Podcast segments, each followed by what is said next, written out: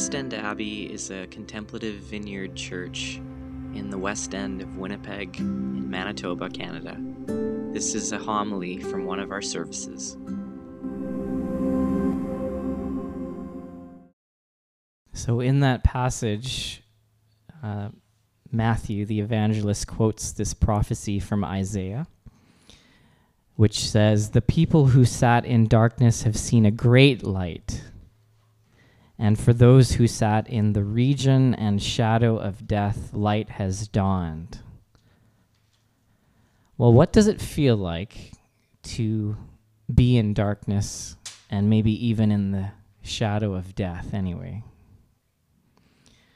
A few years ago, on June 23rd, uh, 12 young Thai boys, like from Thailand, ages 11 to 16, and their coach, their football coach, as in soccer coach, uh, decided after their practice to venture out into this cave system nearby where they, they were. And you probably know the story, right?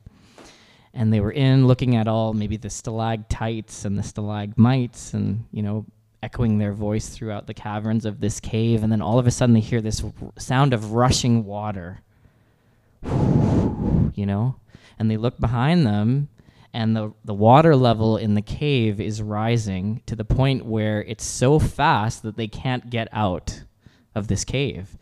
So what do you do in a situ- situation like that? Well, you you push forward or deeper into a place to get kind of above the level of the water, and they go so deep into this cave and find what's actually called a beach in this cave and scramble up the beach, and the water level is so high now that it's like blocking all access out of the cave, the tunnels that they went through. They'd have to like hold their breath for hours to get out of this cave now, and they're totally, totally trapped.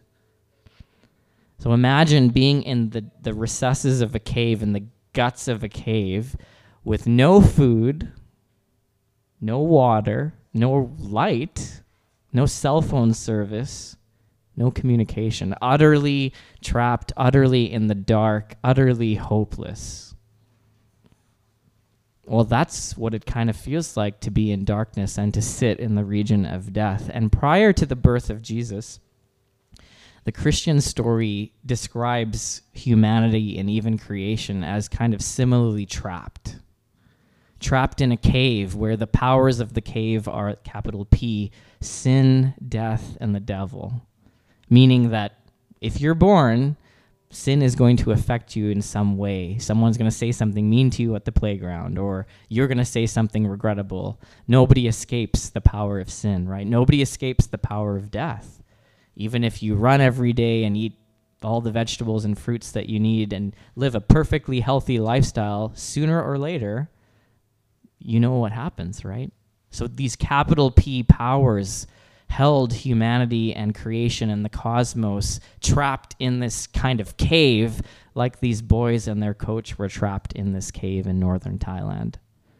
And it is in that setting that Jesus, the bright and morning star, the light of the world, shines.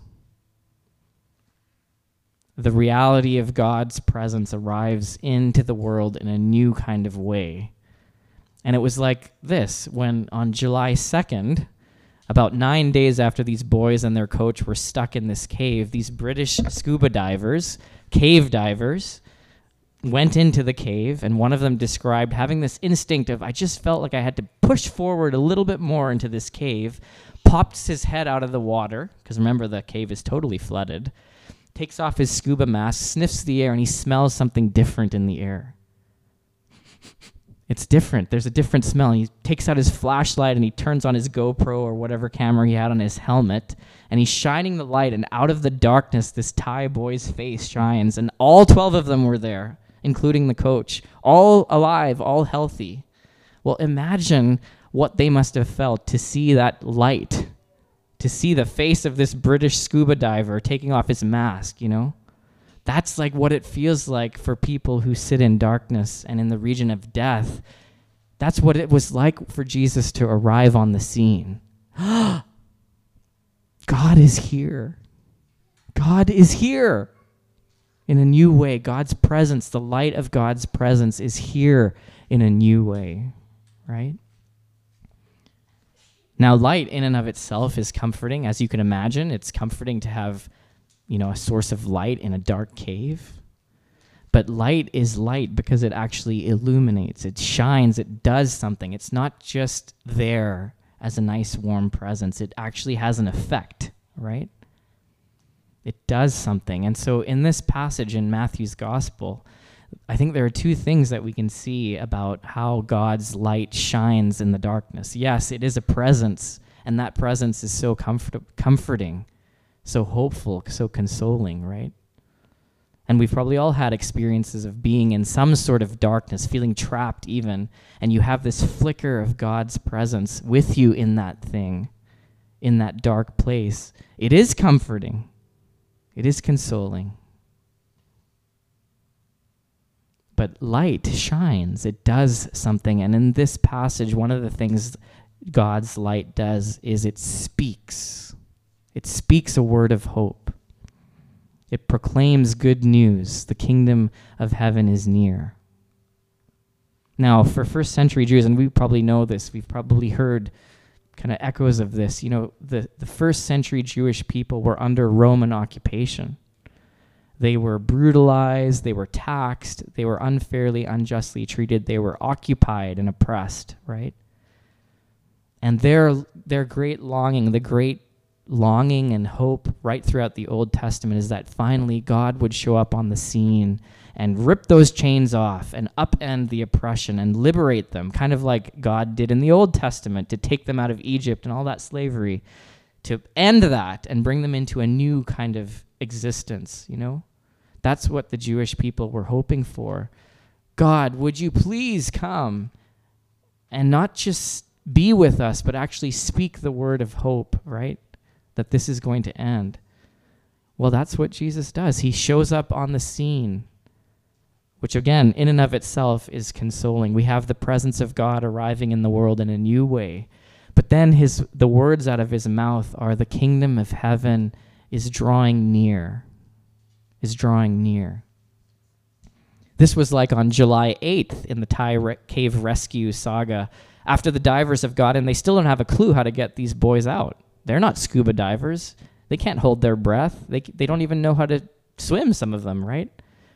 So finally, eight days later, they come up with this plan and they announce the plan to the public and specifically to the parents of these kids. Can you imagine what it feels like to have someone you love stuck in a cave and you don't even know where they are. Then you find them, but then you have no idea if you can even get them out. And then word comes to you early morning on July 8th. We're getting them out today. This is happening today. The kingdom of heaven is drawing near. Today, Jesus is saying something is changing now. The kingdom is coming. The darkness is not only just going to be something I'm with you in, but I am going to take you out of it. There's a rescue plan, and Jesus' name, the, the roots of it in Hebrew are that the Lord is salvation. That's what Jesus means Savior, rescuer. So, one way God's light shines is this word of hope, the proclamation that the kingdom of heaven is near. This is not going to be the way it is forever, right? Jesus is not only God's hopeful word of salvation, but he speaks hopeful words of salvation that you and I and all creation are going to be set free from these capital P powers of sin, death, and the devil. Right? But less talk, more rock. It's not just good to say something, you have to do something, right? It's not just good to announce a plan to the parents that we have this idea, this great idea about getting these kids and the coach out. They want to see their kid's body out of the cave in the flesh, right? Words are important, presence is important, but deeds are important. And I love that this passage says that the deeds that Jesus was doing to accompany all the talk of good news was healing. Listen to this. Jesus went throughout Galilee, teaching in their synagogues, proclaiming the good news of the kingdom, and curing every disease and every sickness among the people. Now, I don't know about you, and this may be because I'm occasionally prone to melodrama. As a four on the Enneagram, my feelings can just swirl around me, you know. Grace and peace to you, Jennifer. but when people are sick, it is for sure, by and large, an, an experience of feeling darkness, feeling trapped, feeling hopeless, feeling like I cannot get out of this. I can't see my life coming out of this in a in a different kind of way. I feel stuck. Right? And especially if the the sickness is unto death, it has like this heightened experience of like foreboding, you know? And we've talked about some of our friends who who have journeyed through that kind of season, right? So Jesus comes around, he not only is present, which gives us the light of God's presence, he not only says the kingdom is going to draw near, it is coming, but he actually brings healing to people's physical bodies. And Jesus' healing helps people experience in their very flesh and bone, in their very bodies, the good news of the kingdom. If you've ever been healed of anything, whether it's instantly or through medication, you'll know that it, it feels like a kind of liberation when you get out of that thing, right? Well, for people in the Gospels, when when they were healed, when they experienced healing, it was for them as this moment of God is real. God is real, not just a fairy tale. And not only that, but God is here right now, alive. It increases their faith. They feel cared for. Oh, you mean you actually care that I have this toothache? God, the he- creator of heavens and earth, cares that I have a toothache or a backache. They feel loved. It increases their sense of belovedness, that they are cared for by the maker of heaven and earth. And it also helps people experience this sense that, oh my goodness, like God is actually king. I thought this sickness had the last word and I was, you know, either terminal or chronic or this was just going to have to you know somehow go away on its own. But no something is broken in to show me that this sickness doesn't get to dictate itself in my life. God gets to say how my life will turn out. And that increases the sense of hope and awe and joy and even worship. Oh my goodness. Can you imagine what it was like pre-modern medicine for all these people in the gospel of matthew to be to be healed and cured of their diseases? What awe it must have created in them. What joy. What worship, right? And we could add to this as we're talking about the, the kingdom here that it helps us remember oh, yes, this is not the way things are going to be forever. If one person gets healed, that means there's another power that is more strong, stronger than sickness. It's like the glass ceiling, you know? If one person shatters the glass ceiling, the ceiling is shattered. If one person gets healed in the name of Christ because of the power of the kingdom, that ceiling is shattered. Sickness does not have the final word over us, right?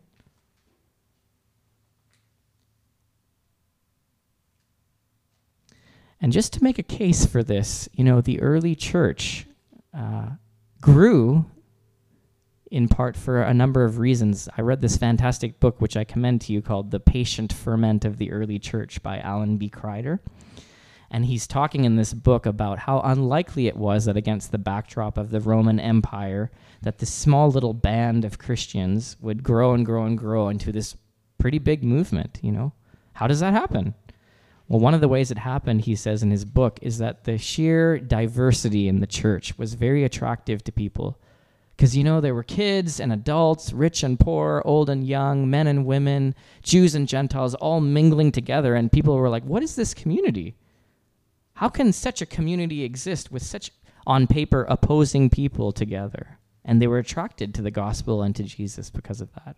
They were also attracted because the church cared for those on the margins, the poor and the orphans, and in their case, shipwrecked people. And people looked at the church and they thought, what is it about these people and their God that helps them and makes them want to lean towards the least of our society? There's something about this God that must be true because look at how they care for the vulnerable. Right? And the last ingredient, as you could have guessed, is the church demonstrated the power of the kingdom of God. People would come with ailments and even demons, and there would be exorcisms and healings. And the church was known as a place where if you don't have any success with the doctor or the medicine, bring them to the church. Maybe they can do something for you. And that's the way it is, by the way, in the third world, even today. That's why the church is exploding across the developing world, is because they have this recognition that Jesus is not just about a comfortable presence or consoling words, but can actually change flesh and blood. The power of Christ can actually touch a person's body and change them. Right? So, this is like on July 8th, after the rescue plan is announced the first two boys are brought out of the cave. And the parents see the bodies of these boys and they're alive. And in fact, all of them get out of the cave, right? So in this gospel, we begin to see Jesus' remarkable healing ministry. We see bodies getting healed, people getting cured, which is, scholars would say, one of the main reasons the crowds flocked to Jesus was because there was something awesome about him that was happening that they couldn't explain, right? So I want to finish with a story, and then I have a few questions for you. Now, truly by the grace of God, I've had the privilege of seeing people, a few people healed like in front of my eyes. Obviously, it doesn't happen all the time, and we're not in the business of promising that kind of thing. But there are some times when I have literally seen in front of my eyes someone get healed. And as I was thinking and praying about which of these stories to share, this one came to mind. It was about a woman named Catherine. I used to work at a drop-in at a in the North End previously, and this woman used to come sometimes to the drop-in. And one day, as I was leaving on my way home, we lived pretty close, uh, so I'd walk. She was out there with a couple of friends, and I just said hi. Her name is Catherine we began talking, and she looked kind of like she was hunched over or clutching her back, right? So I asked Catherine, you know, can I pray for you? Can I pray for your back and and ask God to heal you? Mind you, I was on the way home, so I didn't have very big plans or expectations because I was like, I got to get home, you know. I'll just say a quick prayer. So I put I asked her if I could put my hand on her back, prayed for her, and, again, this does not often happen, and I can't even say it, it always happens. But she went, ooh, and her eyes like popped open, like she was plugged into a socket, and all of a sudden, like a device came to charge, and she's like, ooh, whoa. And she's like doing all the actions, and I'm I'm having a pretty good guess that something is happening and something good. You know, she's she's whooping and hollering, and so she says, like, it's better. So I said, well, why don't you like, why don't you see if you can stand up and walk and just wiggle around and just see see if it actually feels better, you know? Because I don't have much faith in these cases. And so she does. She stands up and she bends and she's still going woo like that, you know. And she, I said, like, do you have any more pain? Like, is there any more pain? And she says, none whatsoever. And then she closes her eyes, and this might have been my favorite part. She closes her eyes and she said, He loves me. He loves me. He loves me. Now, it is awesome to see someone healed not everyone gets healed that we pray for, obviously. But the thing that will stay with her alongside the healing is that sense oh my goodness, God is real and here and cares and loves me and is powerful. And that is why we pray for healing. Because there's nothing of that that is bad fruit. Now, we don't promise healing. We don't guarantee it. We don't say if you pay $200, you will get your healing. All we do is we ask, we pray, and we leave God to decide who and when and how and what happens, right? But I want to be a person who always, if a person wants it, prays that God would heal their body, like here and now. I want our church to be a church where people could. Wouldn't it be amazing if you were like, ah, this Tylenol is not working with this headache. I better go to church, you know? Wouldn't it be amazing to have that sort of fragrance that the early church had where, oh, there's something about this God. There's something about this God. You know? He loves me. Ooh.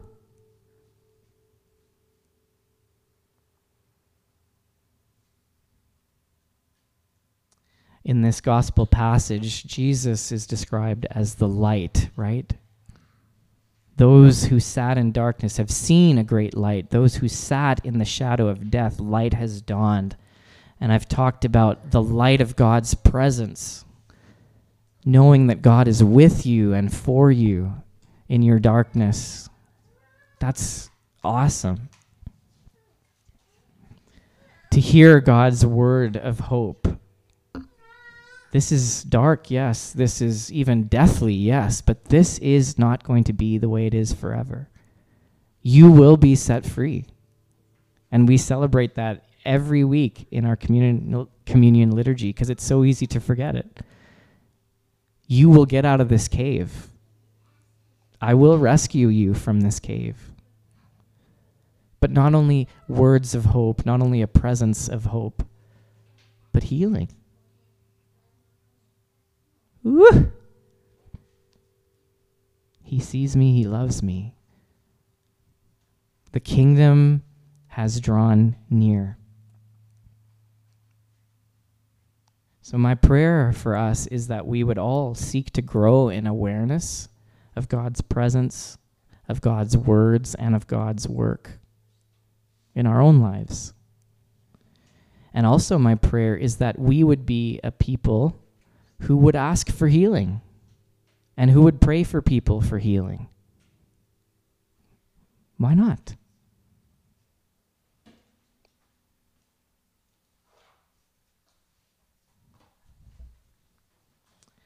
So I'm going to give just a few moments of silence for you to s- sit with this passage, to see what if anything, the Spirit might be stirring in you, speaking to you, even here and now. And then we'll pray together.